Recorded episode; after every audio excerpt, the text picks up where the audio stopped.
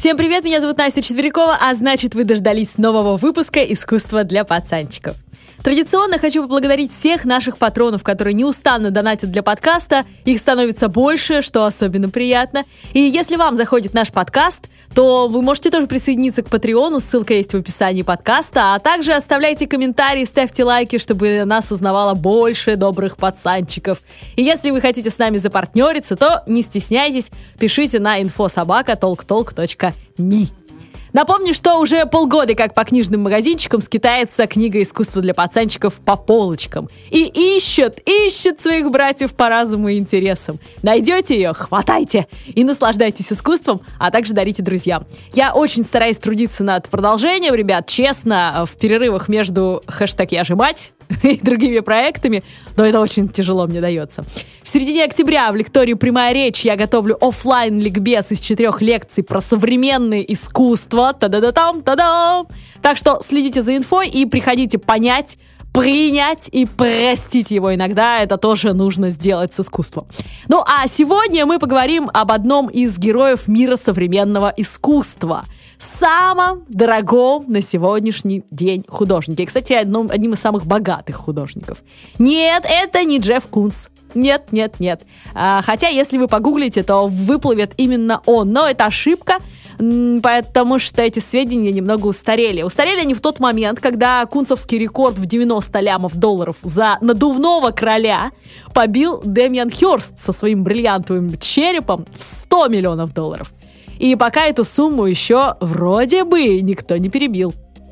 Итак, знакомьтесь, Дэмиан Стивен Хёрст, 1965 э, года рождения. То есть на момент записи подкаста, 2021 э, год, сейчас напоминаю, ему стукнуло 56 лет. И вообще не так много, да? Не так много, а он мультимиллиардер. И вместе с тем художник. Вот вам Ван Гог там мучился, бедный, несчастный. А этот вот так вот, нормально. Дэмиан Хёрст родился в Англии, там же в музее Тейт Модерн в Лондоне э, выставляются многие его работы. И, э, кстати, Тейт Модерн, Модерн, по-разному его называют, это э, не какое-то странное название Тейт ну, модерн, понятно, модерн от современного, да, а это э, имя коллекционера произведений искусства Генри Тейта, который в свое время разбогател на сахарных плантациях, полюбил искусство, вложился, и вот теперь самый крутой лондонский музей Тейт, да, Тейт Модерн, музей современного искусства, э, имеет э, его имя. В общем, Тейт Модерн или Модерн – отличный повод посетить Англию. А чтобы узнать, реально ли это сделать сегодня, давайте откроем приложение Aviasales и посмотрим раздел «Куда можно». Итак, выбираем Лондон и смотрим. Для туристов открыто. Ура! И поподробнее, пожалуйста. Карантин по прибытии требуется. А, кстати, как его сократить, э, написано. Супер. Дальше. Требования к въезду подробно расписано. Какие штрафы и санкции за несоблюдение карантина. Плюс есть, ага, ссыль на анкету. Замечательно. Виза в страну требуется. Понятно. Тест на COVID-19 до прилета требуется на английском, французском или испанском. Ага, что еще? Дата тестирования не может э, быть больше, чем за 72 часа. Страховка от ковид не требуется. Тест на ковид после прилета требуется тоже. Еще два теста нужно сдать во время карантина на второй и десятый день. Еще важно знать э, правила внутри страны, поэтому читаем. Ага, в Англии открылось большинство магазинов, заведений сферы услуг, зоопарки и зоны отдыха. Разрешено передвижение между регионами. Под запретом остаются массовые скопления людей и встречи со знакомыми не близкого окружения. Посмотрела для вас, кстати, на сайте музея Тейт. Он работает с 10 до 6. Но билеты продаются только на время. А, на сайте написано, поэтому лучше покупать заранее. Каждый день, кстати, работает Тейт. Продолжаем сверяться с приложением Aviasales. Рестораны работают с ограничениями, обслуживают гостей на открытых террасах, в общественных местах, помещениях и на улице. В общем, очень удобная штука. Если еще не пробовали, рекомендую. Сэкономите кучу времени. И важно, что эта информация обновляется и проверяется ежечасно. Ссылка на приложение будет в описании подкаста. Так вот, Дэмиан Хёрст родился не в Лондоне, а в Бристоле или Бристоле. А, и правильно, все, кто слушал эпизод про Бэнкси, помнят, что по некоторым данным тот тоже вроде как из этого города. Кстати, есть безумная версия, что якобы именно Хёрст спонсирует проект под названием Бэнкси. Версию э, эту высказала репортер The Daily Beast э, Лизи Брокер которая сказала, ну, типа, у них есть совместные выставки и проекты, и к тому же Хёрст высоко оценивает творчество графичика, значит, соответственно, он может быть его спонсором. Ну, в общем, она предположила просто такую идею. А Хёрст, на самом деле, правда, любит Бэнкси, он говорит, я всегда думал, что он отличный, на улицах скучно, и нет никого яркого, кроме Бэнкси, кто делает их интересными, относится к людям как к людям, а не как к потребителям. Сам-то он, кстати, не прочь второго. И вот э, Бэнкси вообще высказывался по поводу Херста пару раз и высказывался достаточно жестенько. Он вообще не любит э, таких людей в искусстве, часто шутит об этом. Но, с другой стороны, почему бы нет? Почему бы Херсту не спонсировать проект Бэнкси, да? Мы же не знаем точно. Э, так что такая вот версия тоже существует. Кстати, об их общих работах. Ну, например, эм, есть такая работа, на которой крыса, как мы знаем, альтер Бэнкси, закрашивает работу Херста с цветными кружочками. Ну, типа, разве это искусство? Вот так. Еще у них есть одна работа, которая называется Keep It Spotless. Она была продана больше, чем за 1,8 миллиона долларов на аукционе Sotheby's, кстати. Так вот, э, там э, совмещены две работы – Работа Бэнкси, заметите это под ковер. Я о ней рассказывала в эпизоде, ищите его. И э, снова цветные кружочки Херста. Вот это совмещение происходит. Правильное название этой работы – пиранин Y. Что за пиранин и что за кружочки, мы об этом с вами поговорим позже. Ну, кстати, эту работу Херста сперли, э, ну, это как бы работа Херста и Бэнкси, да, но висела она в галерее под э, его именем. И вот ее сперли из галереи «Эксбиционист», расположенной на лондонском, в лондонском районе Ноттинг-Хилл. И на минуточку на тот момент, кстати, она оценивалась в 15 тысяч фунтов стерлингов. Это тоже очень большая сумма. А э, нашли ли ее? Нет, не нашли до сих пор. Поэтому в частной коллекции в какой-то она, конечно же, лежит себе, может, висит у кого-то на стенке, у какого-нибудь богача даже тот факт, что он не собственноручно делал эту работу, я имею в виду Херста, потому что у Херста существует целая армия арт-рабов, э, которые отлично справляются с задачей, и э, если ему надо, например, разрисовать тысячу картин с цветными кружочками, то они это сделают легко за него. Вот. Э, и при этом э, цену это, на, на цену это никак не влияет, абсолютно. Но давайте все по порядку. Сейчас немного вас, наверное, запутала. Итак, Давайте начнем с детства, потому что все оттуда. Папаша Херста был продавцом тачек и сбежал из семьи, бросив 12-летнего Демиана с его мамой Мэри. А вот его мама была художником-любителем. И она, конечно, будучи творческим человеком, очень быстро потеряла контроль над подростком. Херста понесло, у него было как минимум два привода за кражем в магазинах – а, про его а, отношения с наркотиками я чуть позже расскажу. Но вот Хёрст вспоминает про свою маму такую штуку. Помню, как мама рисовала цветущую вишню в саду, когда мне было лет 5-6. И я тоже попытался нарисовать их. Кажется, я тогда наелся краски, говорит Хёрст. вот такой он был парень в детстве. Так вот, именно вдохновившись этим детским воспоминанием, он создал серию работ «Черри Блоссом» э, или «Вишня в цвету», это такая серия из э, э, картин, которая сейчас, в данный момент, выставляется в фонде Картье в Париже. И э, выставка эта открылась в июле, она будет работать по самый январь, кстати, если будет возможность поехать, пожалуйста. Самое интересное, что он делал это все онлайн, то есть в течение 61 недели он выкладывал в свой инст, его очень легко найти, фотографии и видео, я вам скину ссылку на инст в описании подкаста, он выкладывал там, как он это делает все. Э, то есть такие репортажи из своей лондонской мастерской. Э, мастерская у него находится на берегу Темзы в Хаммерсмите.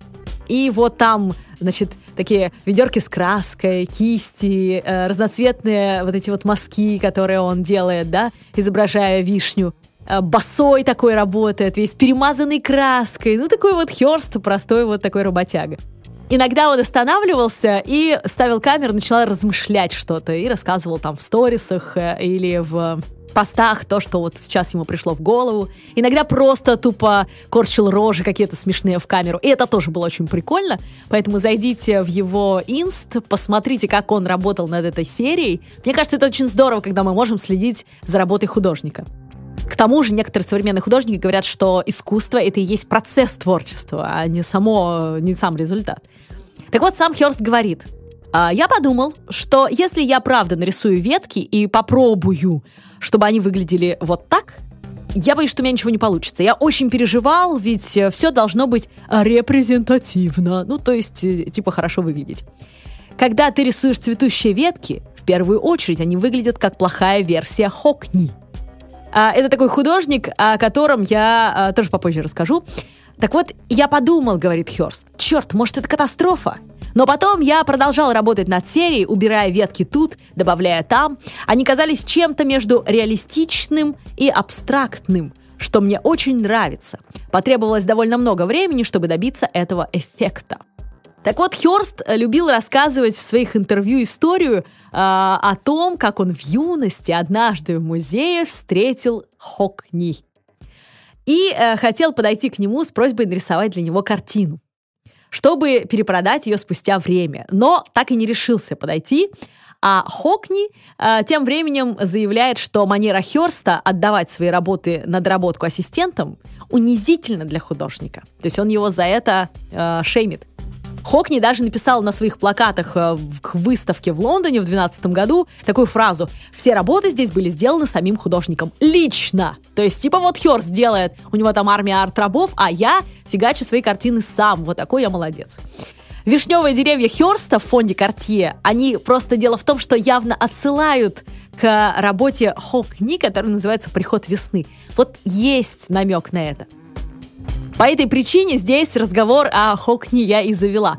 А, кто это? Я уверена, что вы видели картину, где а, чувак а, рубанулся в бассейн и просто лежит звездой там. А второй чувак стоит и смотрит на это. Это работа Хокни. Вот он такой э, наивный реалист, что ли, как будто фотографии какие-то такие э, делает, но, но в картинах. В общем, такой вот художник, тоже один из самых богатых художников в мире. Э, как-нибудь тоже о нем потом обязательно расскажу. Считается, что вишневые деревья, нарисованные самим Херстом, я вернусь к ним, потому что это очень красивая серия, и потом это вот самый свежак, да, потому что сейчас проходит выставка его работ в Париже, вот прямо сейчас, напоминаю вот. Считается, что Херст все эти работы, это я отвечаю Хокни как бы, а, сделал сам, собственноручно. Но кто его там знает, что он нам в Инстаграме показывал, что делал сам. Ну и, кстати, Херст говорит, меня такая ситуация никогда не смущала, ну что у него есть помощники. Я не вижу никакой разницы в том, сам ли ты делаешь что-то или нет, если в итоге получается ровно то, что ты задумал. М? Пам-пам. Кстати, а, Энди Уорхол абсолютно точно так же считал, создал свою фабрику знаменитую по этой причине. Если не слушали эпизод про Энди Уорхола, welcome, пожалуйста, слушайте. Ну и вот э, в этой серии э, Хокни, мама Херста совместились, потом Клод Мане части совместился, и его манера работы мазками вот такими, да, про Мане, кстати, был тоже недавно подкаст. Э, Ван Гог тут тоже, потому что он любил в стиле японском рисовать вишневые деревья. И даже Бонар, э, такой тоже французский знаменитый художник. И все они сложились воедино в работах Херста, мне кажется, он прямо это все как-то подытожил. И э, серия очень красивая, что бы там ни говорили. Кстати, в подтверждение того, что Бонарт на него тоже повлиял, Хёрст говорит, когда я был студентом, я много ездил по Европе на поездах по молодежным билетам Интерол. И мы повсюду ездили и смотрели искусство. В центре Помпиду в Париже а, тогда шла потрясающая выставка Бонара. И вот видите, как его много вдохновляло, а, много художников. А, ну, правда, серия работ очень классная. Продолжим. Сначала Демьян учился в художественной школе в Литсе. Откуда он знает так много художников? Затем, после двух лет работы на строительных площадках Лондона, так получилось, Э, он попытался поступить э, в Центральный колледж искусства и дизайна имени Святого Мартина, но в итоге учился в колледже искусств Джейкоба Крамера. Если вам это ни о чем не говорит, не запоминайте, просто э, примите к сведениям. Но а, вот что интересно. Был такой колледж, в котором он учился с 86 по 89 год, колледж Голдсмит. И это было такое инновационное учреждение образовательное, где были очень интересные новаторские идеи. Ну вот, во-первых, например, там собирали студентов, которые не могли поступить в какой-то настоящий художественный колледж. То есть они брали всех практически которые хотели, да, просто с желанием людей. Во-вторых, этот колледж э, привлекал к работе очень интересных изобретательных преподавателей. Еще бы как работать с людьми, которые не умели рисовать до этого, да, просто захотели, вот и пошли.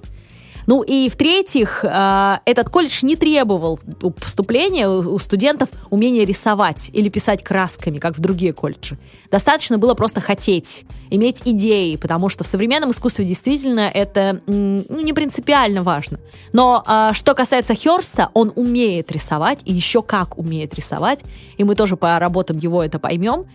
Э, ну, вот такой вот э, колледж Голдсмит, который, э, по-моему, до сих пор существует, кстати говоря.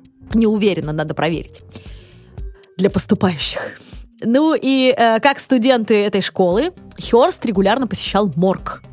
Не надо сейчас делать круглые глаза, потому что вы уже знаете, если слушаете «Искусство для пацанчиков», что и Микеланджело посещал морг, ну, тогда это просто так не называлось, и расчленял огромное количество живых, уже не живых существ, э, чтобы посмотреть, как они выглядят, как строение мышц э, и так далее, костей и всего прочего. Для художника это важно. Знать, как вот все это движется, как это все работает, что это, как, как внутри это все выглядит. Это важно, это, эти вещи.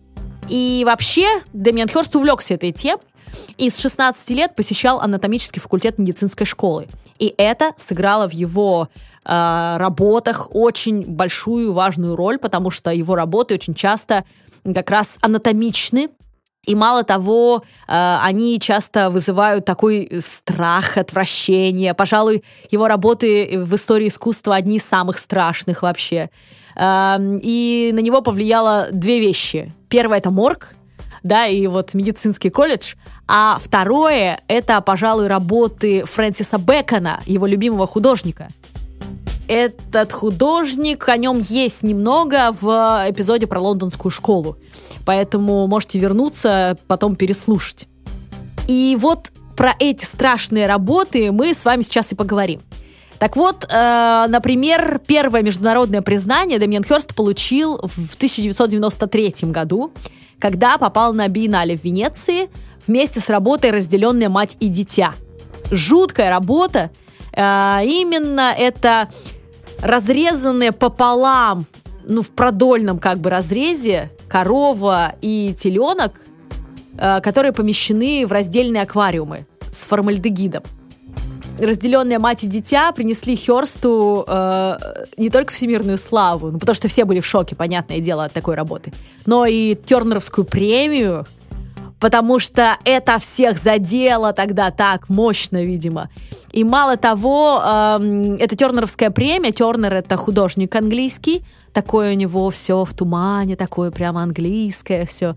Вот, его очень много, кстати, в галерее Тейт Самая большая коллекция Тернера находится. И вот э, Тернеровская премия вручается за лучшее британское произведение современного искусства. И вот как раз Дэмиан Хёрст э, ее получил за это произведение. И в Тейт Модерн как раз эта работа есть, вот эти разделенные мать и дитя Хёрста. Хёрст очень цинично покаламбурил в этом произведении, если можно так сказать. Ну, то есть он сказал, во-первых, разделенные в смысле расчлененные, да, а во-вторых, разделенные в смысле э, разделенные по разным аквариумам, да. И когда ты понимаешь мать и дитя, и вся эта коннотация, я не знаю, может, это у меня гормоны играют, но прямо это жутко, у меня аж мурашки бегут от этой работы, потому что, ну, передергивает, честное слово. Так вот, э, вообще, про распиленных и помещенных в формальдегид живых существ э, есть статистика по Херсту, прикиньте.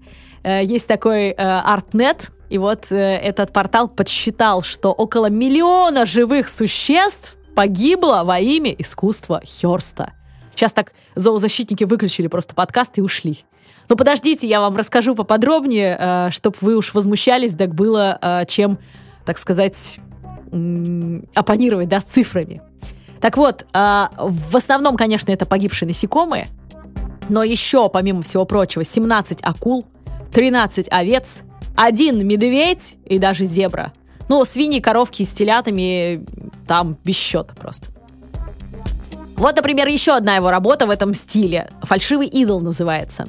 Здесь э, что он хотел сказать? Вот здесь тема смерти, которая, естественно, в этих работах основная, она смыкается со второй любимой темой Херста, с богатством.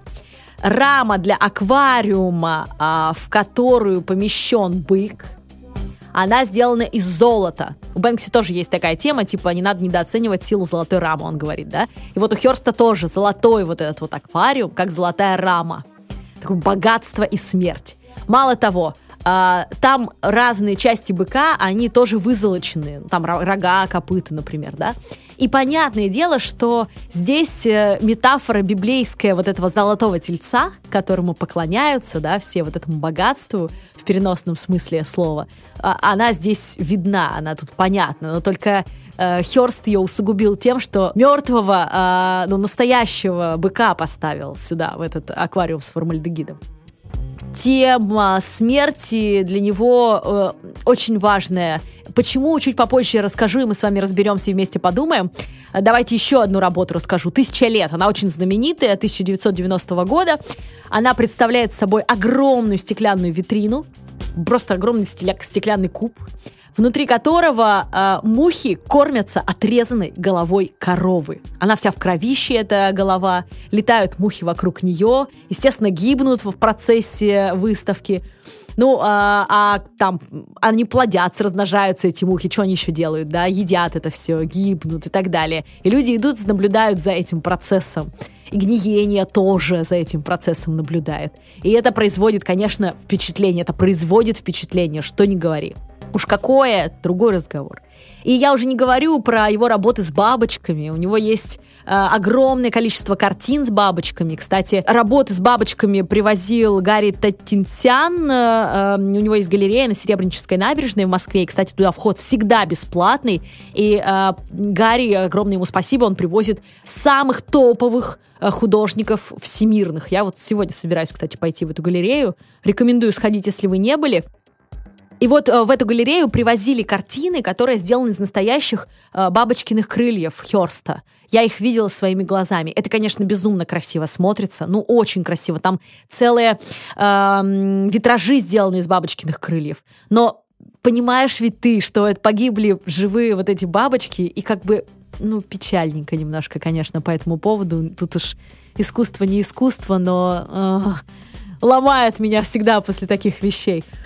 Ну и вот э, у Херста есть еще более живая в этом смысле работа, я бы сказала, даже это, наверное, перформанс, э, живая инсталляция, что ли, э, потому что там живое все. Называется проект «Влюбиться или разлюбить». Прямо в зале галереи Тейт бабочки вылуплялись из куколок, летали, садились на посетителей, бились о стенки, а потом умирали, естественно, оставляли после себя такие цветные пятна – и каждый день работы выставки в галерею привозили новую партию бабочек. И м, про смерть Херст рассказывает как бы как про неизбежность этого процесса, что ли. Э, то есть философски-то как можно рассмотреть эту выставку? То есть если есть жизнь, то должен быть ее и конец, ну и так далее. Вот над этим он и призывает порассуждать вместе с э, миллионами погибших бабочек. Но чтобы вы не думали, что Херст такой мудак, да, а остальные художники все чистые и прекрасные, я расскажу вам, что его часто обвиняют в плагиате. Он не первый, кто делает такие штуки в искусстве, и я думаю, не последний, конечно. Например, ходят слухи, что американская художница э, Лори Прэшес составляла коллажи из крыльев бабочек еще в далеком 94-м, задолго до того, как это начал делать Хёрст в 2000-х. Так что, возможно, он у нее просто заимствовал этот прием. А, возможно, и не знал про никакую Лору Прэшес, как и мы с вами. Э, я понимаю, что сейчас начнется, если я скажу, что Хёрст не планирует останавливаться на трупах животных. Та-да-да-там! Бетховена немножко вам дала в эфир. Дело в том, что мало кто хочет просто отдать свое тело на растерзание художника. А так он с удовольствием примет в дар. Вообще с удовольствием. И не побрезгует человеченкой. Кстати, у него есть фотография 1991 года, где он совсем молоденький. Можете ее поискать, в интернете она есть. А, и вот на этой фотографии он в морге сфоткался с э, мертвой головой человека отрезанной. Конечно, голова потешная, ну, ну, ну извините, черный юмор, ну такая правда, она очень забавная. Но ты понимаешь, что это голова настоящего человека, и тебе уже не смешно. А Херсту смешно на этой фотке. Пожалуй, только врачи могут понять Дэмиана Херста в этом смысле, его юмор, черный, э, черный юмор, э, моргский юмор. Но посмотрите на эту фотку сами, а потом решите для себя, как вы к этому отнесетесь.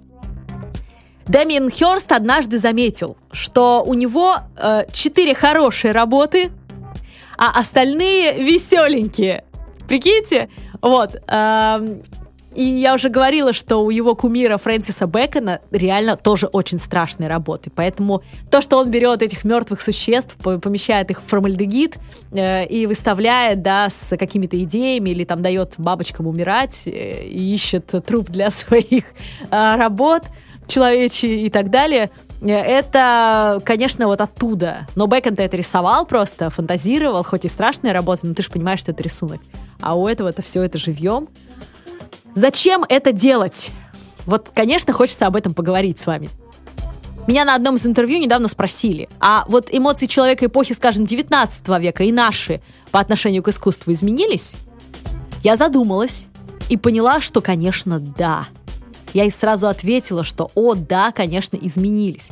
Мы с вами стали более жестокосердными, что ли. Ну, потому что согласитесь, мы ужастики про расчлененку смотрим для удовольствия. Ну, это же, ну, бред какой-то, да? Я, например, ненавижу э, фильмы ужасов, потому что я очень впечатлительная, мне потом снится это во сне все. А многие люди, я знаю, смотрят просто по фану вечером перед сном. По фану, расчлененку, ребят, ну, come on. Нормально же это, да, уже сейчас как бы никого не удивишь этим. Да суть не в этом, это только пример. Вот еще Энди Уорхол э, задумался над этим фактом в своей серии «Смерть и катастрофа». Я о ней уже рассказывала в эпизоде про Энди. Э, художники и Уорхол, и Хёрст, они не пытаются шокировать нас. Они пытаются показать, что кругом так много страшного, что мы с вами уже привыкли. И катастрофа и смерть это ужасно, но э, своими работами они пытаются нас с вами оживить немного, растрясти нас немного. И м- мы с вами эмоционально относительно того же 19 века попросту мертвы. Люди в 19 веке смотрели на картины и говорили, вау, там, или мне страшно, или там еще что-то ужасно. Мы же с вами смотрим на картину и понимаем, что это нарисовано, и нас это не шокирует, нас это не задевает, это нас, даже эмоции в нас никакие не возбуждает. Поэтому мы чаще всего, ну, окей, проходим мимо. А мимо э, мертвого, разделенного наполовину теленка и такой же разделенной половину коровы, и в разных еще аквариумах, и надписи «Разделенная мать и дитя» мы пройти мимо просто так не можем. Нас это зацепит, понимаете? Это вытащит из нас эмоции. Собственно, искусство и должно это делать. Оно должно вытаскивать эмоции из нас. Я не помню, рассказывала ли я вам эту историю, но э, однажды э, я узнала формулу современного искусства по э, мнению тогда руководителя Нижегородского ГЦСИ, где я проходила э, практику по современному искусству. Это Государственный центр современного искусства в Нижнем Новгороде. И вот э, тамошний руководитель, э, ну, говорит, если у вас вопросы, а я была студенткой, я говорю, да, у меня есть вопрос, человек, как отличить искусство от говна? И она мне сказала, понимаете, искусство современное субъективно, но оно должно вас задевать. Или в хорошем смысле, или в плохом смысле. Но если ты проходишь мимо произведения искусства и тебе индифферентно, то есть пофигу, то для тебя лично это не искусство. И я запомнила эту формулу на всю жизнь. Я понимаю, что современное искусство действительно пытается нас с вами оживить, растрясти, вызвать в нас какие-то эмоции. Именно поэтому Хёрст и делает такие работы. Они не оставляют безразличными никого. Вот и все. Ну, пожалуй, только очень каких-то жестокосердных совсем людей. И давайте это проверим. Предлагаю вам проверить это на практике, если вы скажете, да нет, нет, ну как же так? Вот э, я детям, когда про Херста рассказываю на лекциях в прямой речи, мы с ними тоже проводим этот эксперимент.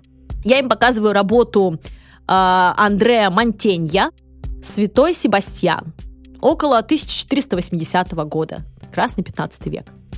Потом работу Демьяна Херста «Святой Себастьян» 2007 года.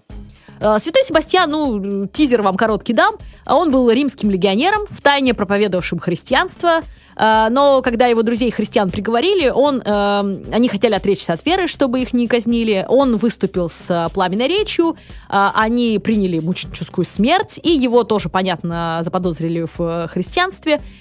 И его император Диоклетиан приказал привязать за городом к дереву и стрелами расстрелять. А, когда его жена Ирина пришла за его телом, собственно, она подошла, э, смотрит, а он живой. ни один орган у него был не задет, хотя все тело было испещрено стрелами. Она его выходила, и ему говорят, беги по здорову, поживу, значит, из Рима. А он такой, нет, я лучшее доказательство того, что э, Бог существует. Пришел к Диоклетиану, говорит, смотри, я жив-здоров. Э, вот это Бог сделал, да.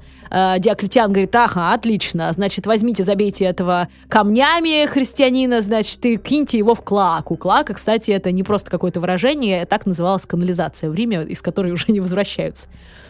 И его, естественно, убили, а потом он явился ночью к э, девушке по имени Лукине, христианке, и сказал, там мое тело лежит в канализации, пожалуйста, достань и похорони его по-человечески.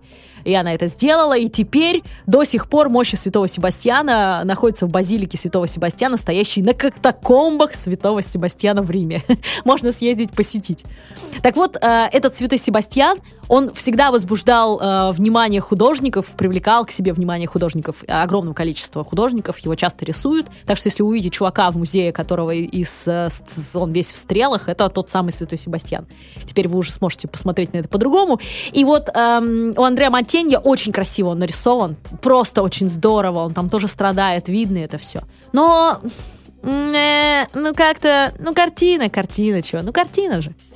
А вот когда ты видишь Дэмиана Херста работу, у него Святой Себастьян — это туша, естественно, жертвенного животного, да, получается, как и Себастьян стал жертвой. Тут метафора есть, во-первых.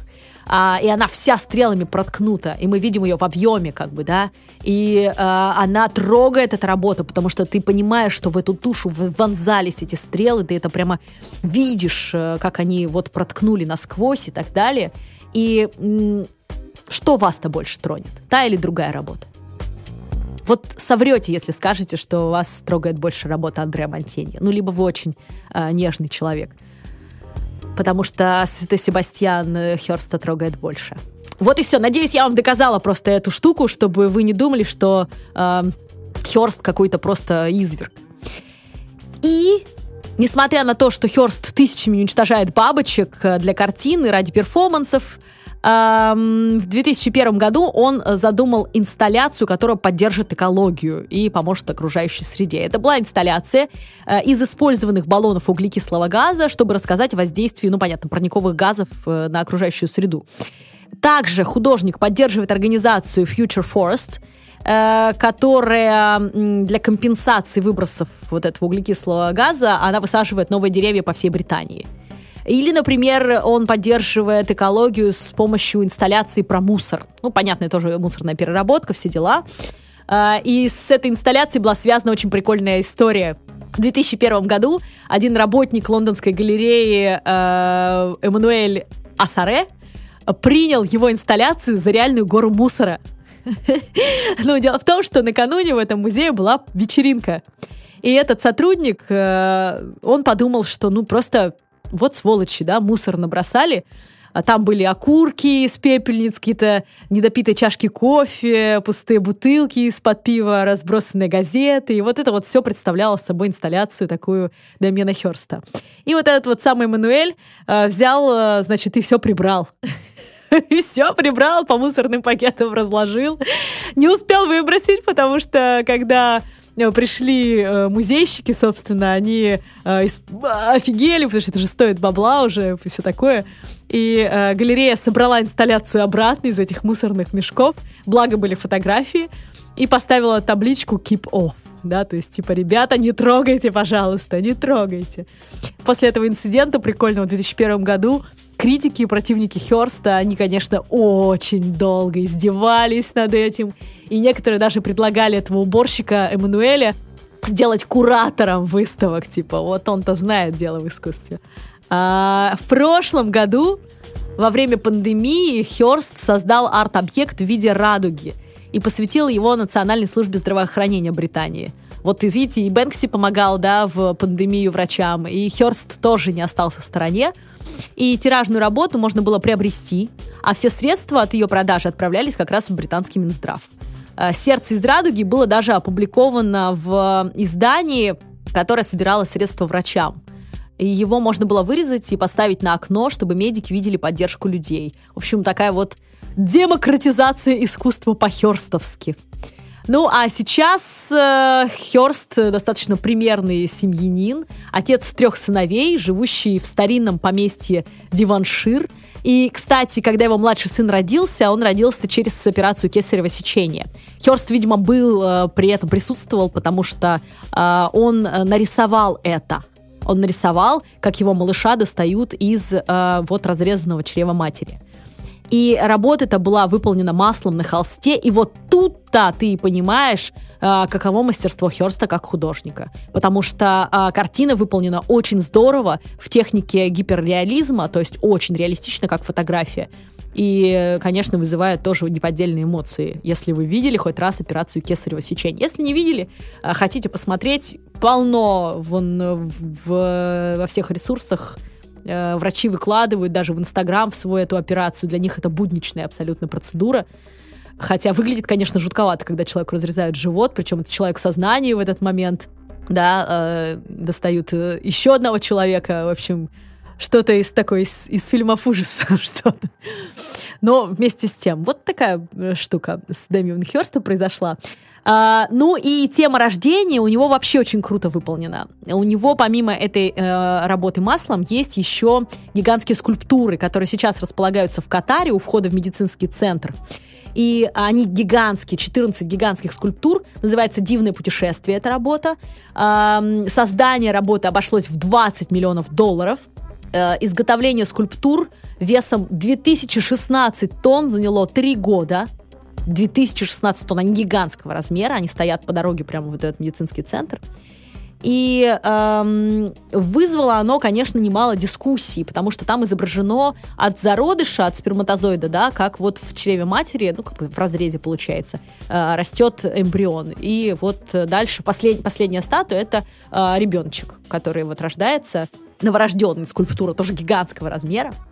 И э, почему ее убирали, эту работу, э, один раз убрали, а потом в 2013 году убрали, а в 2018 обратно поставили.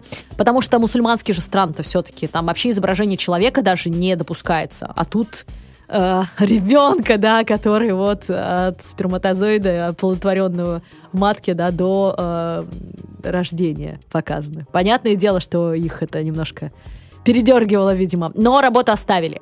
Так что э, Хёрст удалось даже э, шокировать э, мусульман очень традиционных в этом смысле. Несмотря на то, что Хёрст такой сейчас порядочный человек, да, Э, который вспоминает мать, рисует вишни, э, воспитывает трех детей и т.д. т.д. т. В юности Хёрст был наркошей, настоящим наркошей, реальным. И на протяжении 90-х годов он беспредельничал вообще по- по-взрослому очень. Ну, например, ему был закрыт, я не знаю, кстати, сейчас открыли, не открыли для него вход, но во многие увеселительные учреждения э, в Англии ему был закрыт вход, просто запрещен. Э, почему? Потому что, например, однажды под, естественно, стимуляторами, он поместил сигарету на кончик своего пениса и пытался прикурить ее на глазах у шокированной, естественно, общественности. Они все просто офигели от такой выходки. Так любые бы люди вообще были в шоке. И в итоге, вот я же говорю, его перестали пускать везде. Мало того, он э, понял, что все, надо заканчивать уже с приемом препаратов различных. И э, жена с ним, первая его жена, развелась потому что не смогла терпеть внимание приличного Херста. То есть Херст Наркоша ей нравился больше. Видимо, с ним было веселее или еще чего, не знаю. И эм, надо сказать, что и эта сторона, неприглядная сторона его жизни, тоже отразилась в его творчестве. И она открывает прямо огромную тему, э, над которой он тоже очень много лет э, работает. Я бы назвала эту тему «Медицина как новая религия». И это будет правильно. А, в 2005 году в галерее Пола Столпера в Лондоне у Херста состоялась выставка под наименным названием New Religion, то есть новая религия. Там было 44 гравюры, а, на которых в виде церковных фресок, фреска, напоминаю, это э, изображение на сырой штукатурке, когда она высыхает, вот остается как раз в храмах, да, вот расписано фресками. Э, и вот в виде этих церковных фресок э, там было 44 гравюры, на которых было нарисовано сотворение мира, от сотворения мира до страшного суда история, да, но э, через медицину.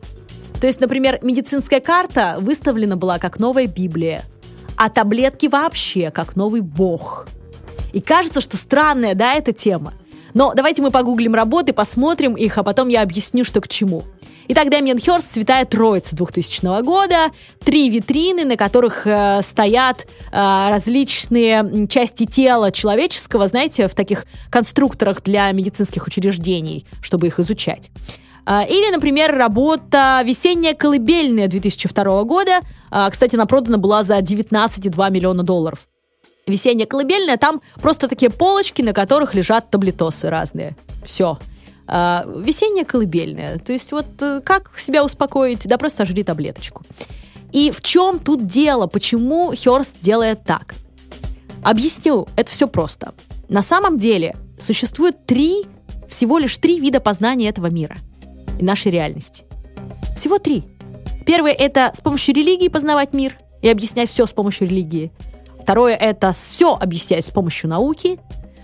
И третье – все объяснять с помощью искусства – Искусство, между прочим, да-да-да, оно тоже в этой связочке есть, и мы можем тоже э, всю реальность воспринимать через искусство, через призму искусства.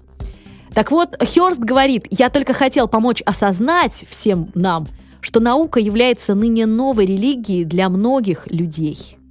И ведь это действительно так – Раньше что делали люди, когда болели? Ну, молились, э, взывали к Богу. Сейчас тоже делают, но все-таки уже первое, что ты сделаешь, ты пойдешь и таблеточку выпьешь, правильно, от головной боли. А не будешь говорить, Господи, почему ты послал мне эту головную боль? Ты, ты просто выпьешь э, ибупрофен и не будешь мучиться. А сегодня происходит именно так. И мало того, Херст говорит, что человек уже не плоть и кровь, а сплошные медицинские препараты.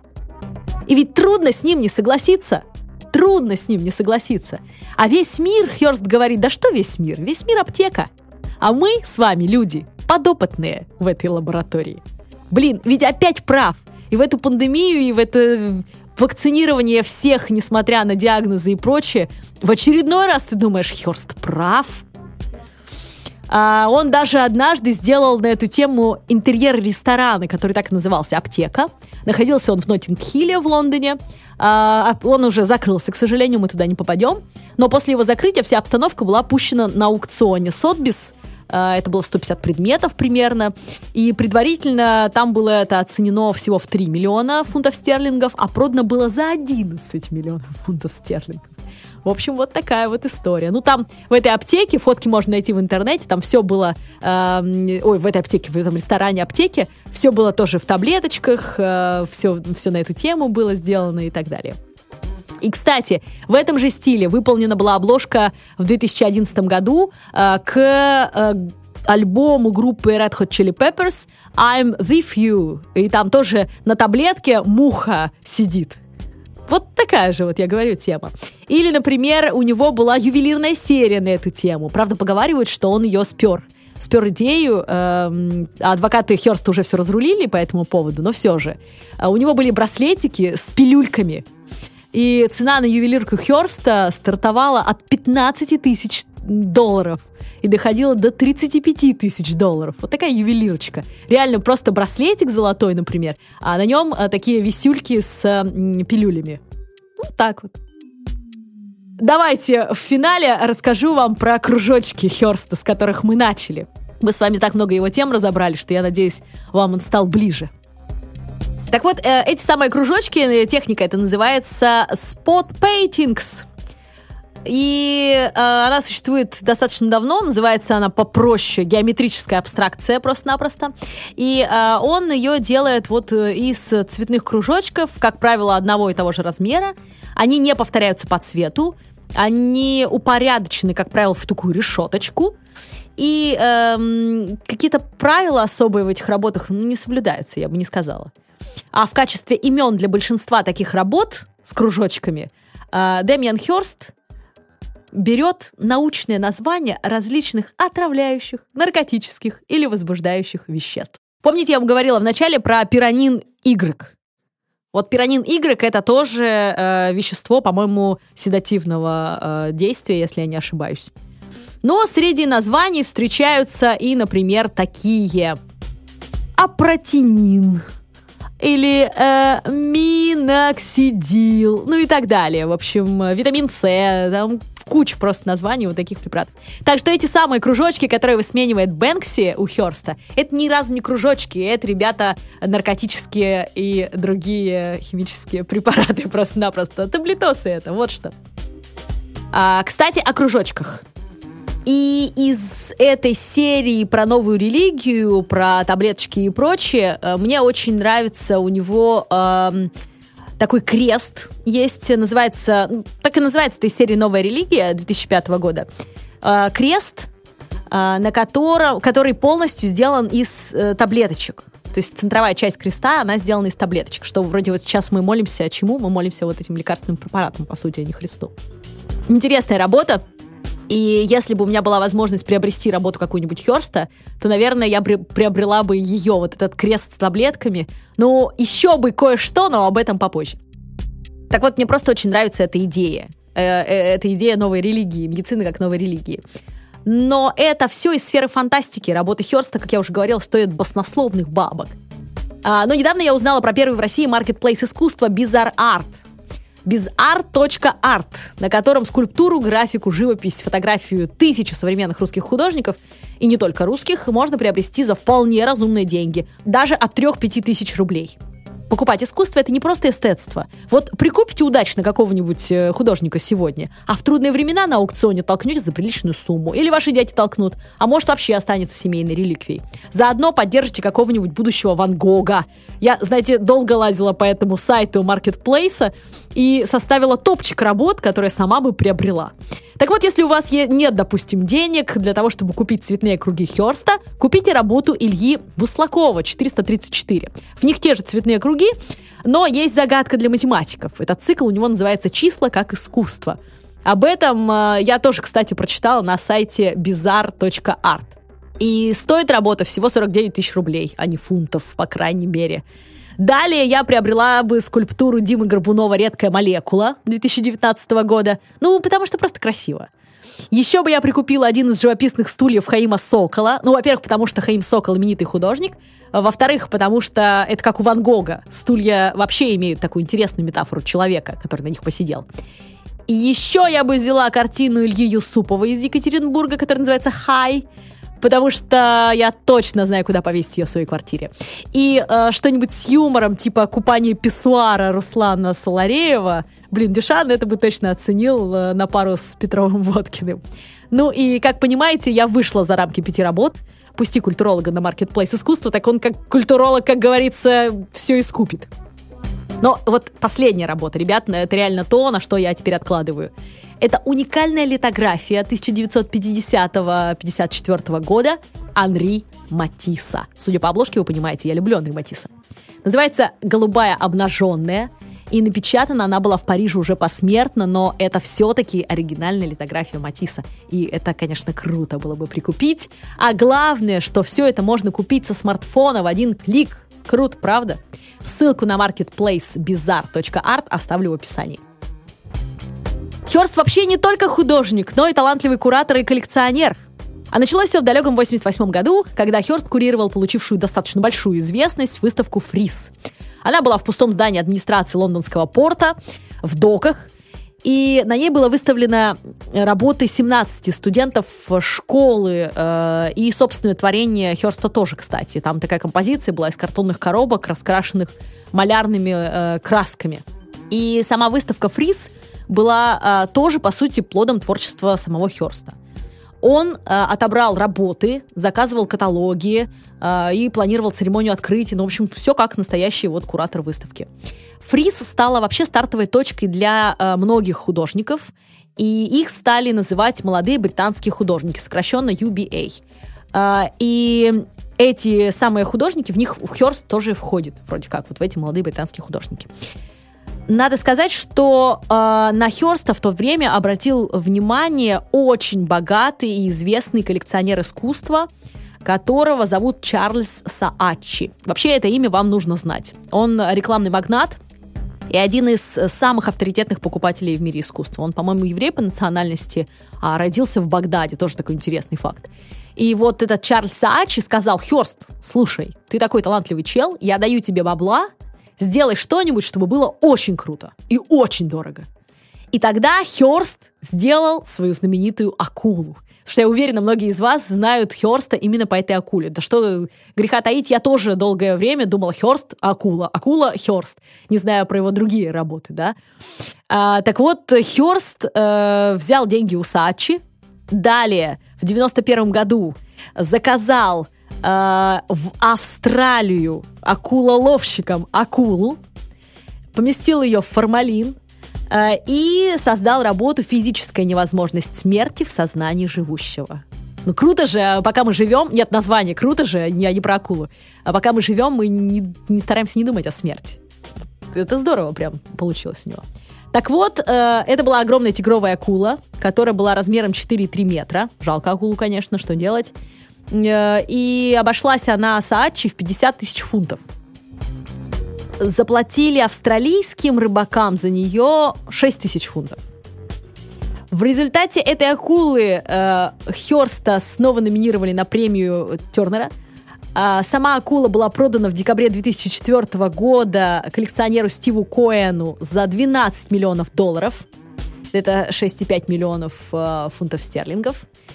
И сейчас эта акула в аквариуме уже другая, потому что вот первую, которую поместили, она, которую у Австралии, австралийских берегов поймали, она э, распадаться начала еще в 2005 году. Вот, а после этого Хёрст заказал новых акул. И э, одна из них была законсервирована и помещена в аквариум, со, где была раньше старая акула. Вот. Этот жест замены, кстати, э, тоже очень много споров вызвал в мире искусства, потому что все говорили, типа, ну так что, это уже не та акула, все уже, типа, не по-настоящему. А в начале 2021 года э, Хёрст стал куратором лондонской галереи Ларри Гагасяна. Это тоже такой очень знаменитый, авторитетный галерист, один из самых авторитетных в мире на сегодняшний день. Так что Хёрст продолжает вот эту вот карьеру куратора, а не только художника. Или шок-контент. Хёрст очень хотел, очень хотел заполучить работу Маурицио Каталана «Банан». Вот тот самый банан, который скотчем был приклеен к стене, о котором я рассказывала в эпизоде про Маурицио Каталана. На а, арт-базеле в Майами в 2019 году, э, когда вот художник продавал этот банан, его купили за 120 тысяч долларов, я напоминаю, э, а Хёрст очень хотел приобрести эту работу и попросил своего друга, куратора Франческо Банами, э, узнать, а можно ли купить ее или обменять на свою работу у Каталана. Но Каталан отказал Банами. И э, тогда э, Хёрст не растерялся и сделал свою реплику произведения, ну, то есть банан со скотчем. Только банан повернул в другую сторону.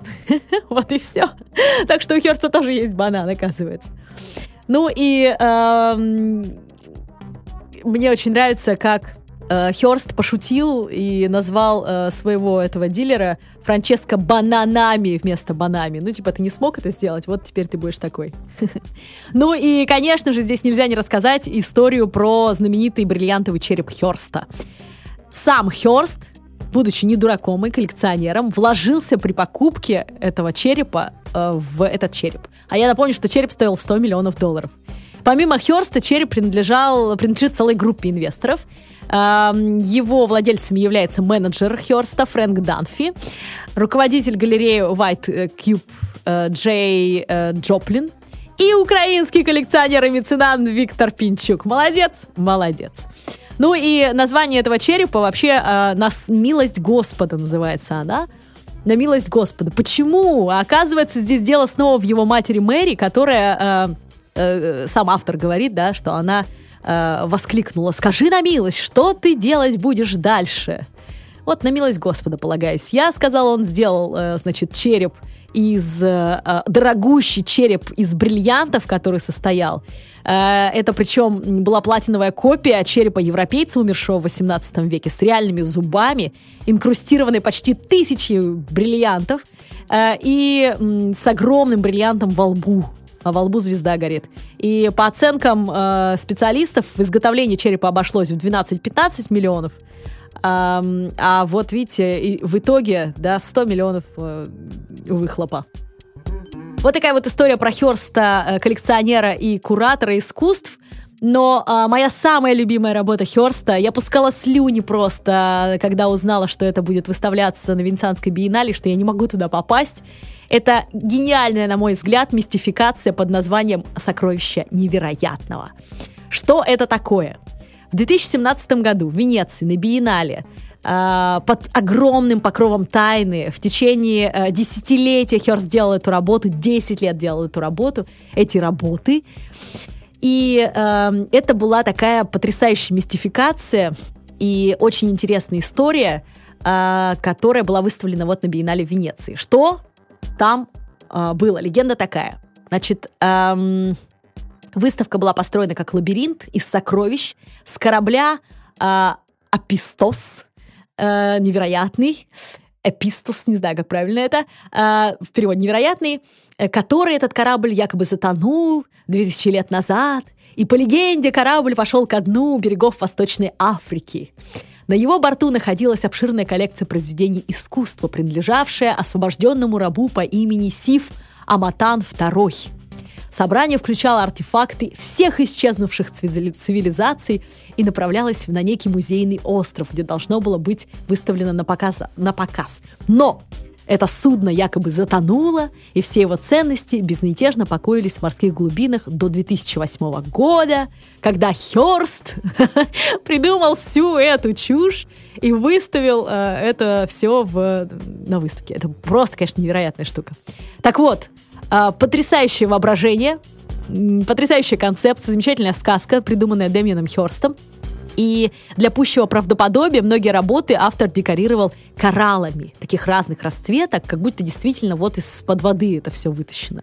Вообще, э, тема кораблекрушения, спасения бесценного груза э, была дополнена еще и фотографиями и видеокадрами с водолазами, которые работают у берегов архипелага Занзибар – вот вытаскивая эти работы. И э, это же просто было потрясающе, потому что для того, чтобы э, это снять, все эти работы были погружены на дно. Представляете себе? Э, это так дорого было, я просто думаю, что безумных денег стоило. И вот 10 лет он работал не только над скульптурами, но над тем, чтобы это снять все красиво, развесить, да, эти кадры все по выставке. Ну, а сами э, эти скульптуры, они, конечно, очень красивые. Они из золота, лазурит, нефрит, малахит, очень дорогостоящие материалы. Э, они все еще сверху, я говорю, эти все в кораллах. Там гигантские статуи, какие-то Микки Маусы э, в кораллах. Э, какие-то э, медузы горгоны там и так далее. То есть прямо все из разного искусства, из разных эпох. Какие-то вот такие знаковые фигуры в скульптурах им были сделаны. Очень красивая штука. Я вам кидаю ссылку на монтаж э, одной из скульптур, которая называется «Гигант».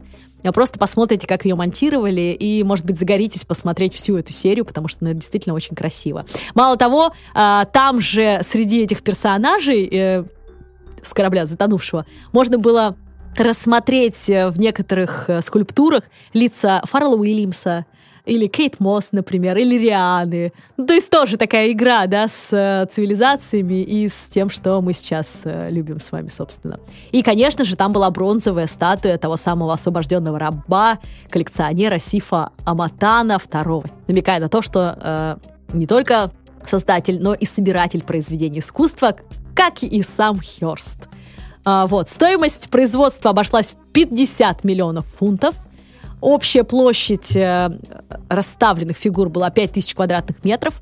Высота э, самого большого экспоната была 18 метров. Вот этот гигант, э, ссылку на которого я вам оставила.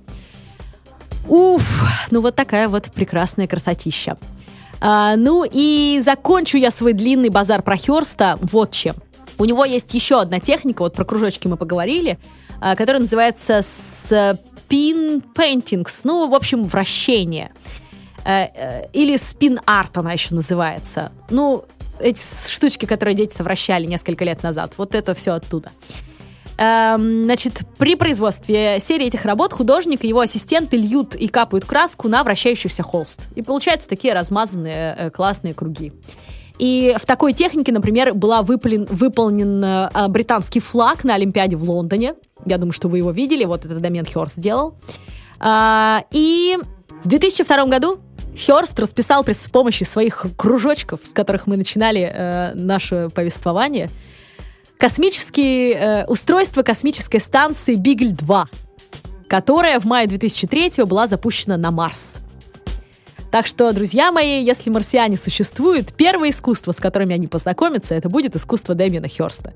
Теперь с ним знакомы и вы. Марсиане приедут, а мы знаем, о чем с ними поболтать. Надеюсь, вас оно зацепило, так же, как и меня, а может, отвратило, что тоже неплохо.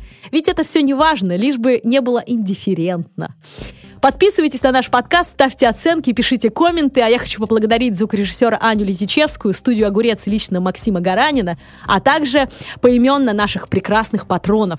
Константин, Ольга, Дионис Ванави, Сергей Асташов, Аня Цицаркина, Виталий Гусаковский, Надя Азбей, Юлия э, Жеребцова, Надежда Зинченко, Алена Тимофеева, Дима Тимофеев, Running Chef, Анастасия Тейт, Рита Утро, Екатерина Аносова, Егор Щербин, Макс Зайцев, Ирина Матикова, Ольга Платвинова, Таня Гонсалес, Ольга Петушкова, Наталья и Анастасия Юсупова, Чудачка Т, Варвара З, Влад Векслер, Ксения Алифир, Алекс З, Сизова, Александр Септима, Зоя, Юлия Бойко, Даша Латуха, Ахчи Валерия, Владислав Соколенко, Вантра. Ребята, да пребудет с вами сила искусства.